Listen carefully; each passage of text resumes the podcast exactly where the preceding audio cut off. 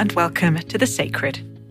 My name is Elizabeth Oldfield, and this is a podcast about the people behind the positions in our public conversations. I'm interested in the deep principles and values that drive us, how little space we get to reflect on them, let alone talk about them in public, and how we can better understand people whose principles might be a bit different from our own. Every episode, I speak to someone who has some role in shaping our common life. Politicians, like today, but also journalists, artists, faith leaders, poets, documentary makers, academics, science writers, and they come from all over the place on the many, many issues that we disagree on.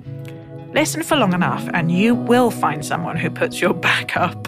But I hope you will also get a better sense of why they believe what they believe, how they've got to where they are. And when you meet maybe them or someone like them who holds that position, you will have just that little bit more empathy and patience. In this episode, I spoke to Tanni, the Baroness Grey Thompson, DBEDL which is about the fifth very impressive title she's held. She might have another one by the time uh, this episode airs, frankly. She is probably the most impressive guest I've had on. She is uh, one of the most successful British athletes of all time. She has won 16 Olympic medals, 11 of which were gold, as well as a whole load of other world championship medals and records um, in wheelchair racing. And she's now an active member of the House of Lords, sits on about a million other boards, and honestly, I don't know when she sleeps. We spoke about how not sporty people like me can understand the um, the world of professional athletes and what drives them and the role sport plays in society. We spoke about her approach to politics, her doggedness, all of the things she's received from her parents, and what has and hasn't changed for disabled people in society. There are some reflections at the end from me as usual, and I really hope you enjoy listening.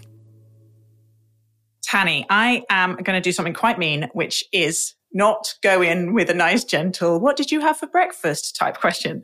Um, but go straight for depth because I'm terrible at small talk. I am overly earnest and I always want to know what's driving people underneath uh, their day to day lives. So I want to ask you what is sacred, but that's not a standard question. So to give you some uh, parameters, you can take it any way you like. I tend to ask people to bracket out their family and their loved ones because I think that's a shared sacred for all of us, and that's lovely. Um, but it's really about a principle or a value or um, a way of being in the world that has felt very central to the way you've tried to live, that shapes your decisions. Um, and don't worry if it feels very tentative, because actually, I think none of us really know until it's transgressed and we get that ick factor of like, uh, no. And one of the tests is that if someone tried to offer you money to give this thing up, you would feel insulted somehow or um, very compromised at the idea. Um, so it's a bit of a, it's a bit of a strange one, but I'd love you to just reflect aloud for me and see what comes up. So it feels like it's going to be a really easy one to answer until you actually start trying to answer it. And um, so for me, it's about the values, about the way I behave, which actually has come from my family, from my, my parents, my sister, and husband, and other people. Uh, it's about how, you know, trying to treat people how I would like to be treated myself. Although there are times when that doesn't happen, you know, um, you know, if you've had a bad day and someone is just being extra patronizing, you know, all the things I do about, I try to educate people and, you know, be positive and walk away. You know, it's, it's hard. I think age helps with a little bit of that. You know, just the more times you have stuff thrown at you, you get better at, at dealing with it. But I think a lot of it is about um, trying to make things better um, mm-hmm. and using the platform that I've been very privileged to have, either through sport or politics, to try and move things to a better place. Now, the reality of that is that some people like what I do and some people don't like what I do. Um, and when you put yourself um, out there, a lot of, you know, dislike and, and worse comes with that.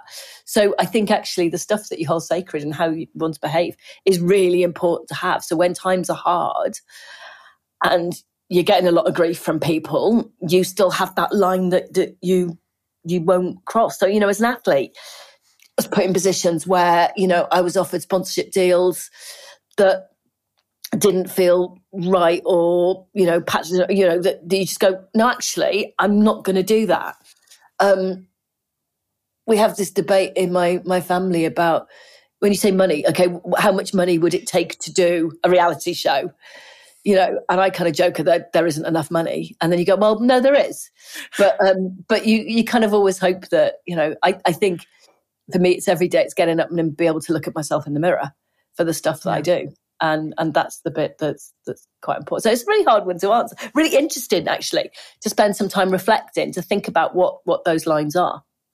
Thank you. Yeah. I think you're, you've really helped me clarify like 200 of these interviews in how closely the sacred is related to integrity and that maybe that's an easier way for people to think about it like what is behind where is your wall of integrity and what's behind it like what is the thing you're protecting with your integrity and we sort of fit we assume that everyone has the same kind of things and hopefully we have some things that we all share but that actually some things might feel like they're jeopardizing our integrity but other people don't feel that at all they feel very comfortable, but another thing that we would think is fine really presses up against their um, their sacred values or their their guiding principles.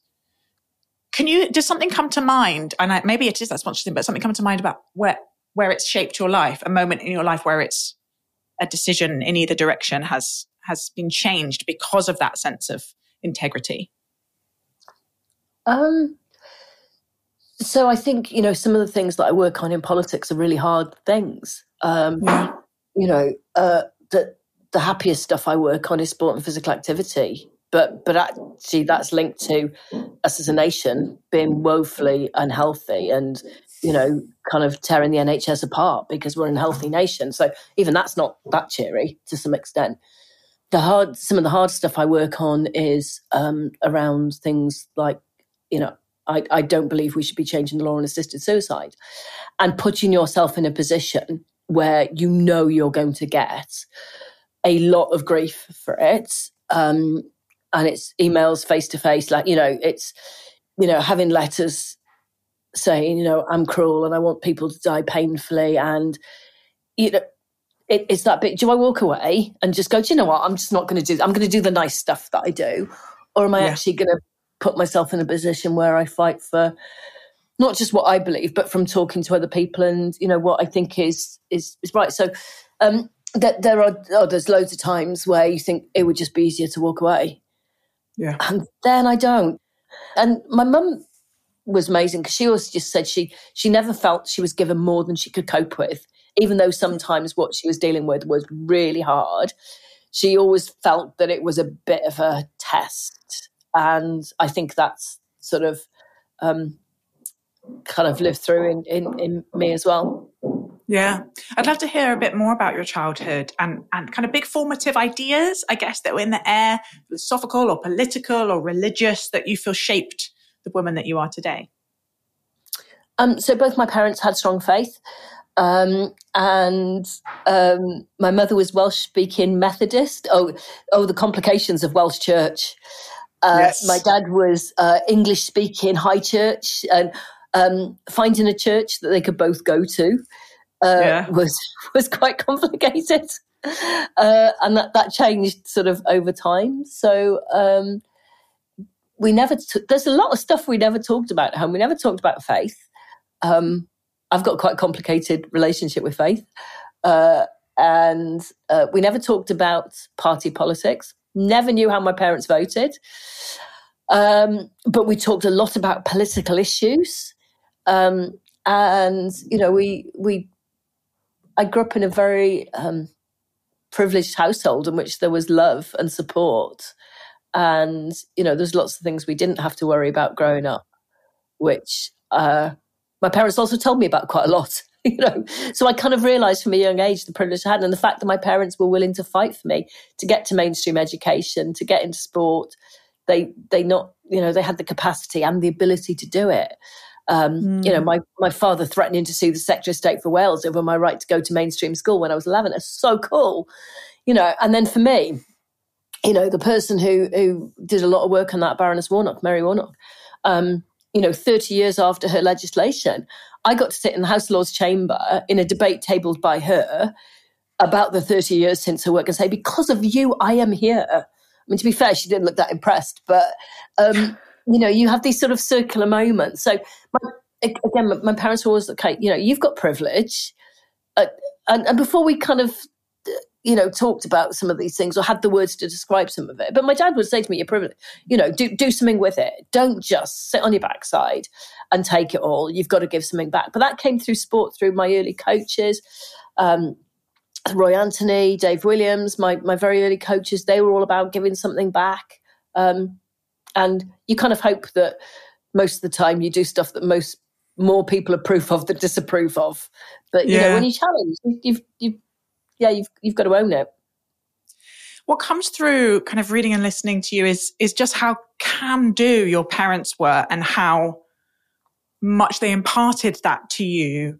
Um, can you talk a little bit about the because you you you weren't a, wheel, uh, a wheelchair user from birth. It ca- it came a bit later, and how how that what that meant at home, and and and how you as a family processed that transition. So my older sister was born with a heart condition and dislocated hips. And then when I came along, it was diagnosed that I had spina bifida. Uh, I could walk a little bit when I was young, not very well. My legs, legs never really developed.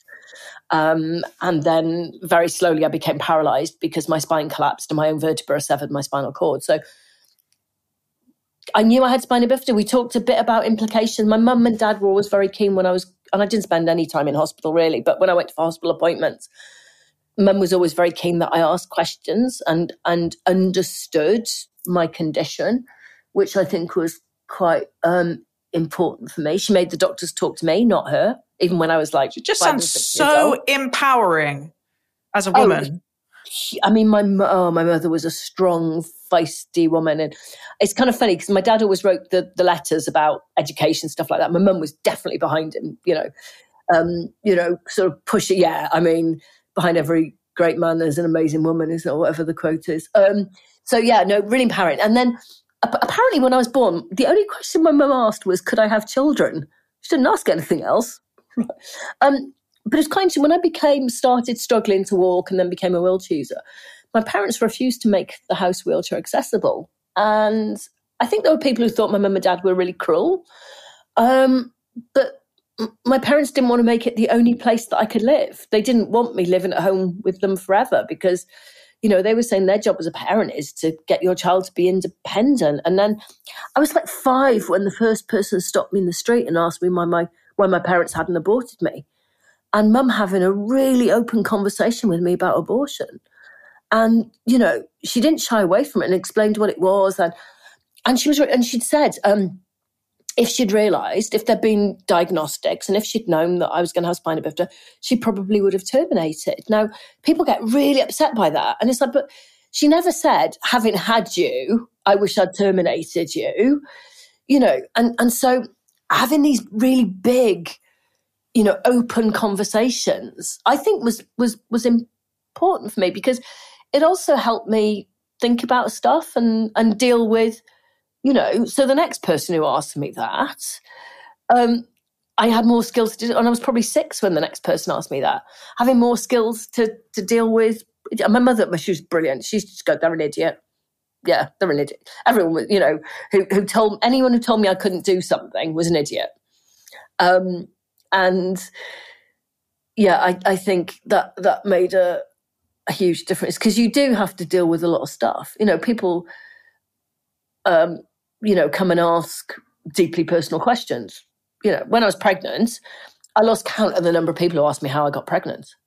You know, and wow. Um, there was a moment. This is not. This is not one of my finest moments. I was about eight and a half months pregnant in Cardiff. Somebody asked me, and I screamed um, across the street. Uh, I had sex with my husband. How did you think I got pregnant? And then I went, oh my God, oh, oh I said that, I said that out loud. Oh, that's really I mean, bad. fair enough. What was she expecting? Like, it's so nosy. Yeah. So you need to do, so as an athlete, people are nosy. As a parliamentarian, people are nosy. So as a disabled, person, so my parents helped give me the skills to deal with nosiness. I probably do slightly overshare now, but that's just because I've had so many personal questions asked about me over the years. Yeah. I have I have really loved sort of getting to know your parents at one remove and their kind of historic fight to get you into um, mainstream school, which seems ridiculous that it was a fight, but it was. When you were in your early teens, I think you had a very quite a significant operation. Tell, tell me a little about that because that feels like it must have been some sort of beat in the song of your teenage years. Yeah, I mean, I think we. So my spine was collapsing. I've got scoliosis. Um, because of that, my lungs and all my internal organs are in a really strange place inside me. Uh, so my right kidney somewhere up underneath my arm, which is kind of funny. Uh, whenever I go for a scan, and you go, "That's where it is," and like, "You should yeah, up a bit, up a bit, up a bit, yeah, up a bit, yeah." And like, if you got two, yeah, I've got two kidneys, just one's in a strange place. Anyway, um, so we knew it was coming uh, at some point. Uh, I still remember that that appointment where the doctor said, "It's December. You're coming in in January and you're having the spinal surgery." Uh, and a metal rod was, you know, put onto my spine, bone grafts both hips to, to tie the rod on. But again, they were my parents are really matter of fact about it because they're like, okay, if if you don't have this, you'll die. You know, it will be a slow and painful death because you will slowly, you know, your internal organs will just, you know, Crushed. be squished. So yeah, you know, um, so yeah, very very matter of fact about some stuff about choice um, but actually, some of those stuff wasn't. Just, so actually, I was. Um, it was kind of funny that I was only in hospital three weeks. Came out massive plaster cast jacket, which went from my chin to my hips. Uh, six months that was on, absolutely. My sister used to just come and spray perfume. I mean, it was revolting um, after six months. But I remember going back for a checkup about five or six weeks after um, the operation, and my doctor saying to me, "Oh, how's the home tutoring going?" And it's like, "I'm not not being tutored at home. You know what do you mean? I'm back at school." Uh, when when when but when you going back? When no no, I came out of hospital, and literally the next Monday, Mum sent me back to school, and, and he was In like, a full oh, body cast, full body cast, yeah, yeah. And she was like, yeah. but uh, do you know what? What I remember was that um was like because it was it had to keep your chin absolutely fixed for the bone graft in it. Um, having to drink drink out of a sippy cup um, and and really struggling to eat because you couldn't see what you were eating. So you used to have to hold yeah. the plate up under your chin and sort of scoop it in. And I remember, uh, it's funny, I remember coming out of hospital and, and suddenly realizing I was going to eat. And my sister just, you know, standing up, going getting a tea towel and just wrapping the tea towel around my neck while I was trying to. So, you know, yeah, they, they, they were amazing in terms of, you know, you just, there are some things you've just got to get on with. You know, it wasn't, yeah. it wasn't a choice in the end. Uh, your your mum must have and your dad must have had times of being overwhelmed and weary and weepy at watching you have to go through stuff that not every kid goes through. Did they show you that? Did they did they reflect on that later? Oh, they never showed it to me. Um, a few years after my mum passed away, my dad did say there were times where, you know, my mum found it very difficult. Um, but you know, she had this sort of innate spirit, and and she never showed it.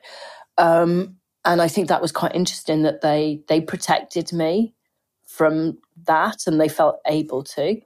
I think um, there's a part that my mum's faith, uh, I, I, think, and, and, my, my my dad's faith had had a lot to do with that. But again, no, it was it's hard to tell really because you know even that conversation with my dad was quite short about um, how they dealt with some of those things. So uh, yeah, it, I think, you know, with my sister, my parents used to joke that they weren't great at having kids because my sister was born with some health conditions as well. But we were never, as children, we were never ill at the same time. And actually, mm-hmm. neither of us were particularly ill either. So I, I think that's where, you know, mum's sort of view came from was that, you know, you're given things that you need to deal with. And also the stuff you're given, you have to step up and deal with. Yeah. I'm going to ask, but feel free to bat it away because asking about someone's faith or lack of or uh, questions feel sometimes more intrusive than asking about someone's sex life. So full permission to bat it away. But you alluded to it being complicated. Lots of people brought up in Christian homes. The teenage years is real crunch time, you know, for or against. Would you mind saying a little bit more about that for us? Yeah, so um, I, I, stopped going to church in my early teens. Um, and a couple of reasons having a bit of a discussion with my Sunday school teacher where he told me God was a man. and me saying, How do you know God's a man? It's like, Because he is, because men are in charge. And you're like, Oh, that's a bit of a conflict with, you know, my view on men and women. So that, that was sort of interesting. Um, my dad went absolutely ballistic with me uh, once, where on, on the census I'd put I was a Jedi. And honestly, he was just like, that's just stupid, you know. And it was like, I, I have something which is a guiding principle in my life, which comes back to the question you asked me at the beginning. Um, and, but it's not about religion or going to church. There's loads of stuff my brain just can't comprehend or understand, um, either with religion or about the creation of the world. Because where did it come from before the Big Bang? You know, and so um, for me, that there is something which is it is is a faith, but it's not a religious faith, if that makes sense. Um, and I, I, suppose everyone's seen it. You know, I, I have got friends who've got strong faith who are amazing people. Don't talk, you know, just get on with stuff. I I see people who purport to be religious and then behave in ways you know, behave one way on a Sunday and behave a different way the other six days of the week.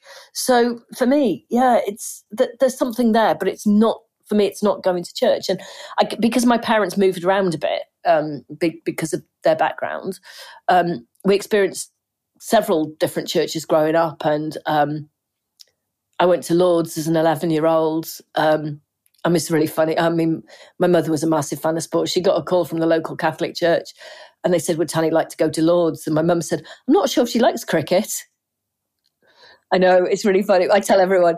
And, and they went, No, no, Lourdes in France. And my mum said, Oh, sorry. Yeah. yeah. Um, so I got ex- to experience lots of, of different um, sort of churches, which we're lucky with. So the, the going to bit on a, the Sunday is the bit I probably struggle with because it's more than, it's when people you know, have their kids christened just in case or go to church at Christmas. And to me, that just feels really false. You either go or you don't, you know, just, oh. So it is really complicated to explain that, you know, um, you know, I think it is for everyone. Yeah. I mean, even I would say, even my friends who, who would say they have strong faith, it's hard, hard to explain. I, I suppose the people I'm, I'm reluctant to be around are people who tell me they've got faith and tell me how religious they are. Because then you kind of usually, you, you, you and this is probably a gross generalization, they're saying that for a reason, rather than just behaving in a certain way every single day of your life and with every interaction with people. Mm. So, yeah, probably Jedi that describes it better than anything else, even though dad was so mad. Wonderful. I mean, I feel like there's something, there must be some sort of sport related spiritual path because it's been so, so central in your life. Do you remember the t- the the moment where you were like, yes, this is what I want to do? I imagine there was a lot of sport just growing up because your parents were very sporty, but was there a kind of click moment? Yeah, uh, first wheelchair race I did, I was 12 and I didn't win. And it was just like, but this is amazing. This is absolutely amazing. Uh, and that was it, really. Um, you know, I played other sports. Dad was very keen that I played other sports till I was 16 um, ahead of his time in a lot of ways. I mean, because actually that's something we've come back to in sport now. But you know, saying to kids, you know, don't just pick one sport and do that and nothing else. Um, and you know, he was very much, yeah, you can do wheelchair racing, but you've got to do other stuff. You've got to, you know, work hard at your studies. You know, you can go off and be an athlete, but you've got to get a degree first because you have to have something to fall back on. So, mm-hmm. um, yeah, th- th- there was that moment where I just knew it was wheelchair racing and nothing else. That, that there was a point where I thought I might play basketball, and I loved it as a sport, but there wasn't really a team where I lived. So I think yeah. if there'd been a team um, where I lived, I think I probably would have done that. But actually, uh, I wouldn't have ever been any good at it. You know, I might have made um, junior squad or senior squad, but I, I never would have excelled at it. Where wheelchair racing was the thing that just clicked with me. So I liked I liked the training on my own. I liked actually training with other people. I liked the fact I was in control of my destiny. It was about how hard I trained, and it was about training every single day and making no excuses for, um, you know, not. Tra- I mean, growing up, you, I saw lots of athletes who tinkered around the edges. There was one guy I trained with who, you know, used to weigh the bolts of his chair and he used to weigh his food. And yeah, we were very, you know, spent a lot of time being, you know, thoughtful about that. But You've actually just got to go out and train twice a day, six days a week, 50 weeks of the year. That is, that's the bottom line. And then the other stuff is the the added extras. You know, you the, there's just the bore and training is really boring. It's really dull. You know, competing in Sydney in front of hundred thousand people is amazing, but you know, you've got to do the dull stuff, and that and, and that's true actually in the stuff I do now. You've got to do the dull stuff to get to do the nice stuff. Yeah. So I'm going to say something that might be slightly offensive. But this is a podcast about listening to people from a very wide range of perspectives and trying to engage across our differences and grow in empathy. I don't really understand sport. and it's a, it's my husband really does. And uh, we ha- I have tried he I you know, I love him and respect him so deeply. He's the most thoughtful man I know and this is a great source of joy in his life. So I keep trying to to understand it, right? To get involved, but I'm not there yet. I'd love you to hear as a lover of the games.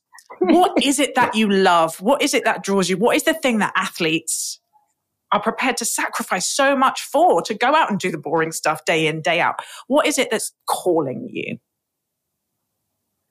So, I would say I would I never got massively emotional in big chunks of my own career. There are a couple of moments where I did where Athens I spectacularly lost my 800 meter final, which was my strongest event, and then won my 100, which was my weakest event.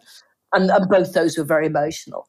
It's that will you won't you you know you you give every single thing you dig deep you know when you're in a race and you're sprinting for the finish line there is nothing left and you're against you know, whether you're the best in the world or the level, you know, I am now, where, you know, I'm, I don't actually have anyone to sprint against because I'm really slow.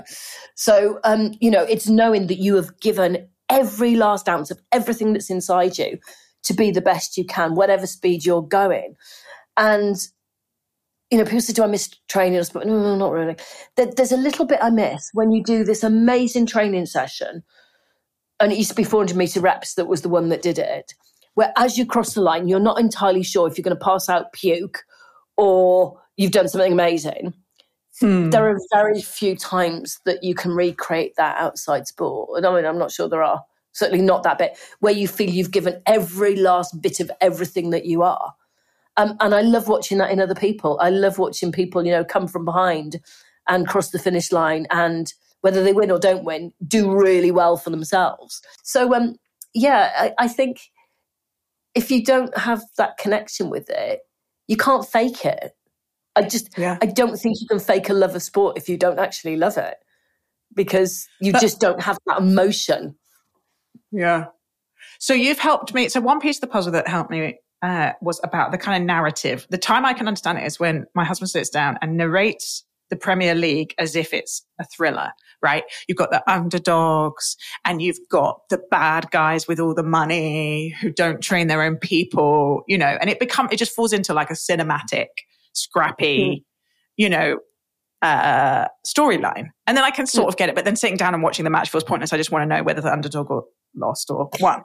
But um, just want the penalties at the end. That's what you want to watch. Yeah, yeah, yeah, yeah. But you've given me another piece of the puzzle, which is about transcendent moments, because I'm very interested in transcendent moments, moments of awe and ecstasy and unselfing and kind of getting out of our rational brains, experiencing life, you know, sucking the marrow out of life. And I hadn't associated it with sport, but the way you've talked about it has really helped me see that that what you're looking for is that is that intensity, right? That high of, of winning or losing, I guess. That it is you really feel fully alive. Is that a fair description?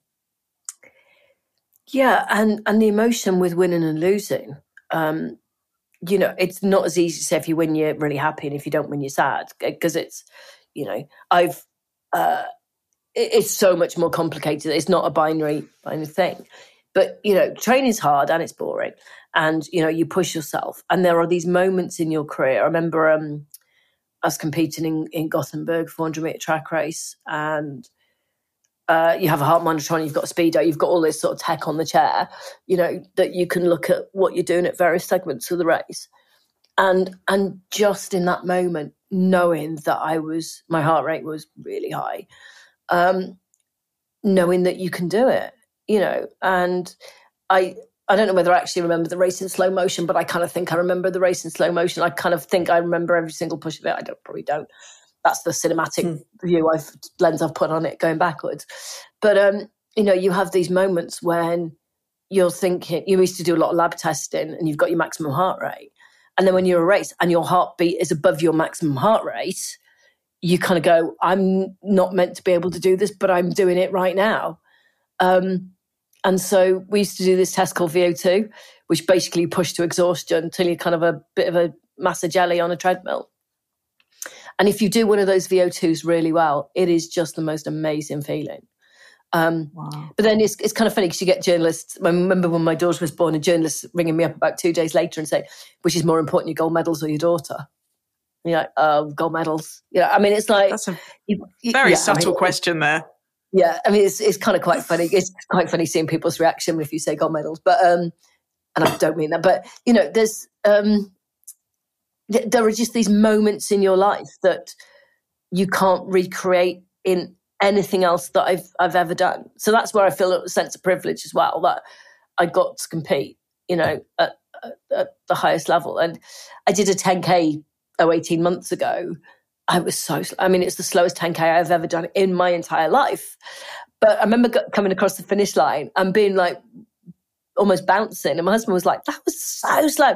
It was, it was four minutes quicker than my half marathon PB. So twice the distance. And, and I was like, but, but I did it. And he was like, okay. And, and feeling that sense of, um, pride's a bit too strong a word because, but it was like, I went out and did something that at my age now is really hard to do.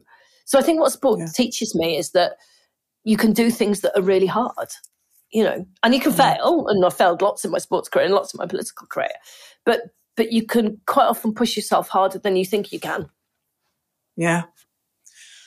Let's let's talk a bit about that kind of political, um, I guess, whole second career slash parallel career of your life. And if it's all right, I wanted to just do a little um, explainer first because I think when we talk about disability in public, which alongside sport is the key thing that you kind of campaign and, and work on, there are terms that are very familiar in the disability community, but really unfamiliar outside it and are so key for understanding some of the debates and how they work and the misunderstandings. Would you just say a little bit about the medical model of disability and the social model of disability and the other one if you think it's relevant, but no pressure? So for me, you know, I grew up in a medical um, model of the world where, you know, I was treated differently because of my disability, because it was almost uh, like you're blamed for being disabled. Uh, and the social model is actually it's about society's fault that I or others can't integrate in the way that some non-disabled people can. You know, if there were no steps in this world, then you know my life would be very different. If the tube was step free, my life would be very different. So it's about taking it away from the individual and putting that responsibility on society to change and, and do better the reality is we still live in quite a medicalized world. You know, the, the benefit system, disabled people have to prove what they can't do to get support. And I lost a philosophical argument in the welfare reform bill years ago now saying, actually, can we sw- switch it around? And if we give someone this much money, what can they do with it? As opposed, to you know, t- trying to change the whole way that we think about what we do with people.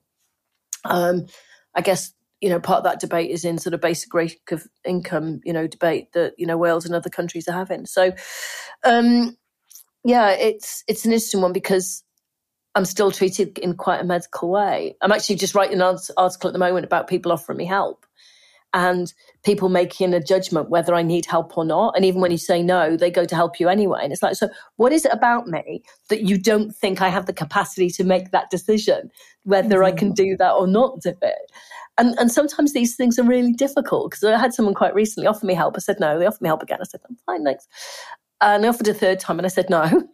And they went, Well, I was just trying to help you. You're so ungrateful. It's like, I'm ungrateful.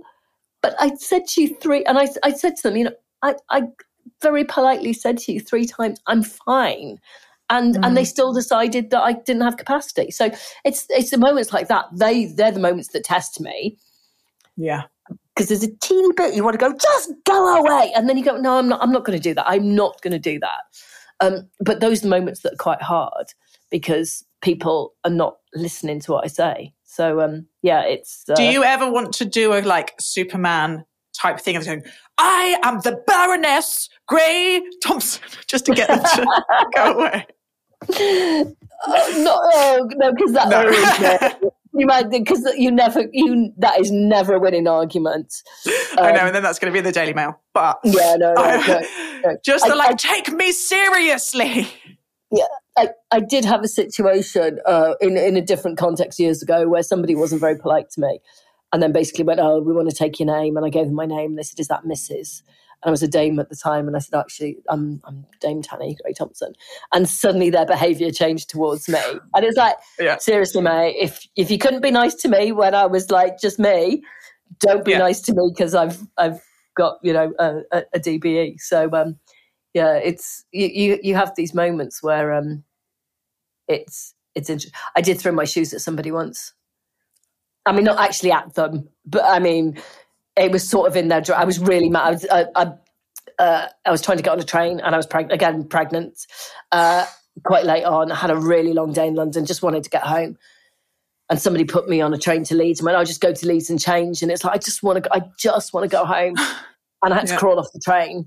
So I took my shoes off so I didn't lose them down onto the track because I crawled off the train at eight months pregnant and kind of threw them onto the platform. And then you're in that situation where you go, I've now got to walk and pick up my shoes. So I say walk and mean push. You know, I've not. So do I just walk away and leave the shoes, or do I just go and? And it was like I really like those shoes. So had, and there's nothing dignified about having to walk across a platform to pick up a pair of shoes that you've thrown in the direction of somebody. Yeah. So bless him. I mean, I think he at that point he I don't think he'd realised I was pregnant. I hid it quite well, and um, I think by that point he was he was just like, oh my god, this poor woman. Yeah, he he he was very kind to me after that. I know that it must be incredibly wearying. I think, like it is for people of color to be constantly explaining themselves and helping people understand nuances around language and stuff. It it must be very wearying for you. You have to do it day in and day out. So I kind of made sure I went away and refreshed my memory about where, you know, best language, etc., etc. And we'll put all that in the show notes. But I guess I'm asking you not such a technical question, but more of a kind of what do you wish people knew? For listeners who maybe don't know anyone who's disabled or um, just haven't had um, much encounter in their lives, haven't had the kind of prompt to educate themselves around it. Mm what, what would you wish they understood? What is the thing that would make your life, would make it easier for people to be a blessing, not a curse to you when they meet you? I think it's just trying to think about disabled people and disability and impairment. Um, and, you know, it's just so much the time. We're, we're, not a homogenous group. Even someone with a similar impairment as mine will have a very different experience. Um, but we're 20% of the population. And it feels like we just never have that moment where you go, okay, right, you're, you're going to be part of the decision making process. So either decisions made for disabled people with no disabled people in the room, not consulting, not paying disabled people for their advice, um, you know, or just expecting it, you know, to um, expecting us to be grateful for having the smallest scrap of inclusion. And so I don't get frustrated about having to kind of have that argument because I think for me, that's part of what you know my mum and dad would say to me you know you've got you're going to have a platform. You know just I, I actually get quite energized about explaining to people because you're thinking okay well at least someone's come to ask so or or in a situation where i can talk about these things. But it's that bit about having to be grateful. And i think the other bit is that um not not assuming that being disabled is the worst thing in somebody's life. Now again, we're not all the same. It, but there's this assumption that every disability must be awful and it must be tragic and it must be sad and that you must live in pain. And and so yeah, some people do, but a lot of people don't. If there's one thing I could do in government, it'd be splitting up the way that we're referred to as sick and disabled, because mm. that just lumps loads of people in together. And I don't think that's helpful. So I think it would be, you know, just just being thought about, you know, just and again, the privilege I have, you know, because people know I'm a wheelchair user, I get treated so differently to the vast majority of disabled people I know. And I still experience discrimination. And, um, you know, it, I, I kind of see it as my job not to speak on behalf of, because I, I see it as empowering other disabled people to have a voice to be able to talk about their experience uh, and, and, support. I'm in an amazing WhatsApp group where we, we talk about disability access and cake because when things get too hard, we talk about cake uh, and biscuits and things like that. But but that support network um, is is really important to be able to then re-energize yourself to start the next day and and yeah. to, to to have another fight. I say the word fight. But I thought our moment was going to be in the pandemic when compulsory do not attempt resuscitation orders were put on thousands and thousands of disabled people with no underlying health conditions. And people just shrugged and went, yeah. And that we, we haven't had our moment yet where we treat disabled people as genuinely included part of society. It happens in lots of places, but not across the board. And that's true for other protected characteristics. But we, we still live in a place where it is harder for disabled people to just survive. Yeah. I want to talk a bit about assisted suicide because it is related.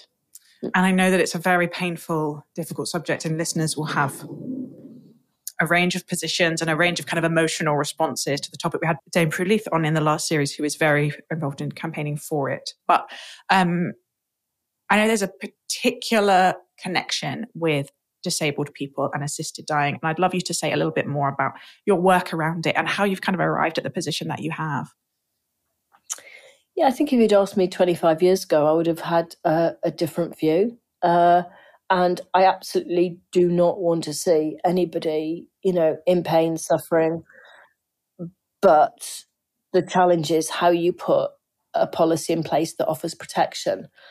And those who want to change the law, they're able, you know, there's a top a couple, you know, couple of top line things they say, you know, six months diagnosis, two doctors. The devil is in the detail uh, of of actually, you know, working that through. And you know, in Canada, there's one doctor who's helped 300 people and their lives. There's another doctor who's helped 400 people.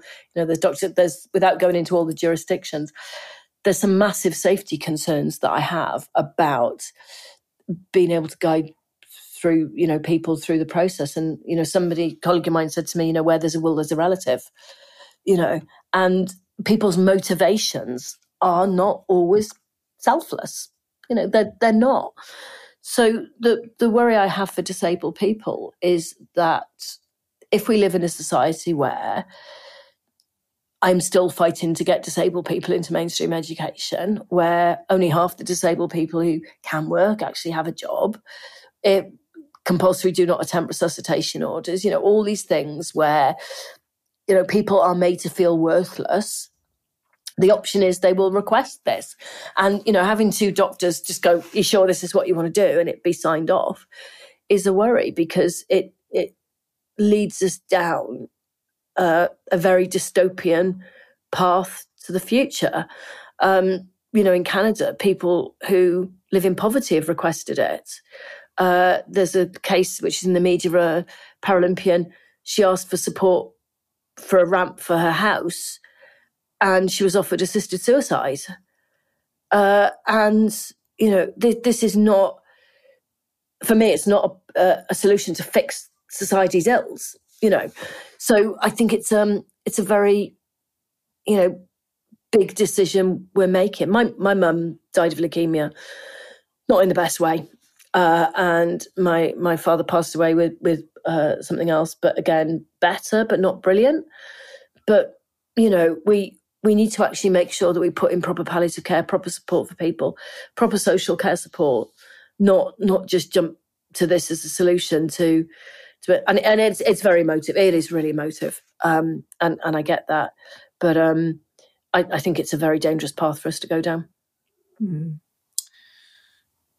And finally, on kind of politics, and I'm sort of zooming out a bit into how we engage across our differences more generally, because my itch, my concern, and my my question about society is that we're not necessarily getting better at understanding people different from ourselves, people who disagree with us. You are spending so much of your time in this building, which is set up to be adversarial, with two sides shouting at each other. You're a crossbench peer, which is a really interesting position to be in. What have you learned about how we engage across our differences, you know, how you engage with someone who disagrees with you on assisted dying or or a whole range of other things. What helps us keep yeah. seeing each other as fully human rather than doing these dehumanizing things? It's really interesting because, you know, uh, the House of Commons is quite different from the House of Lords. You know, we have no career path in the House of Lords, you know, so it's not about scoring political points. It does happen, but not to the same extent it does in the Commons. I always find it fascinating where you see people in the Commons, you know, potentially looking like they're having a go at each other and then walking out and actually quite good mates with each other. So I think my my frustration is, you know, Prime Minister's questions is theatre. Some people are better at it than others. Um, you know, it can be witty, amusing, and brilliant, and it can be tedious and horrendous. But that is not politics. That is just a tiny little sort of part of it. Um, I think it's about listening. Um, and, you know, on social media, I follow a whole range of people and some people who I think have absolutely appallingly dreadful, awful views on the world. But you've got to listen to them because you've got to keep sense checking what you think. My, I change my mind on all sorts of things. And in the Lords, actually, you can do that. You can go into a debate and say, at the start of the debate, I thought this, I've listened to you lot. And now this, well, except we're not allowed to call them you lot, but you know, you know, you, you can say, you know, it's, it's easier to go, this is where I am. And I think you've got to continually sense check what you think. What I thought at 20 and what I think now on a whole range of things is quite different. Um, some of it's you somebody could argue because I've gone down a rabbit hole. Some I could argue because I've educated myself better and I've met different people. There's a whole range of things that you you and I really worry about the cancel culture. I really worry, and I worry about deplatforming at universities and um, because sometimes you have to listen to these people to go and using my mother's terminology, go they're an idiot. You know, they have no substance. They can't argue their corner. They've got three sound bites, but they can't do anything else. So um, you've you've got to, and obviously there, there, are views which are so abhorrent, which I would never follow someone's social. You know, there, there are you know there are definitely boundaries to, to that for me. But you've got to listen to difference. And and the other thing with the Lords is that if you're in a debate, you've got to be in for pretty much all of it. So you you listen to you you have a massive divergence of views on subjects. Um, because ultimately what you're trying to do is, is the best thing. So yes, you've got to listen to people, and um, you know, you've got to just continually sense check what, what you think. And, you know, the, the Lords is an amazing place. I mean, it's, as, it's one of the most accessible and open places I've ever worked. It's the least misogynistic place I've ever worked.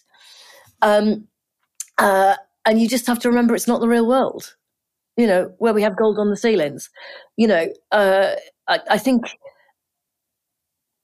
one of my things, it, it's a massive privilege every day I walk into the building. I pick up my staff pass. I just think I am so privileged to have this.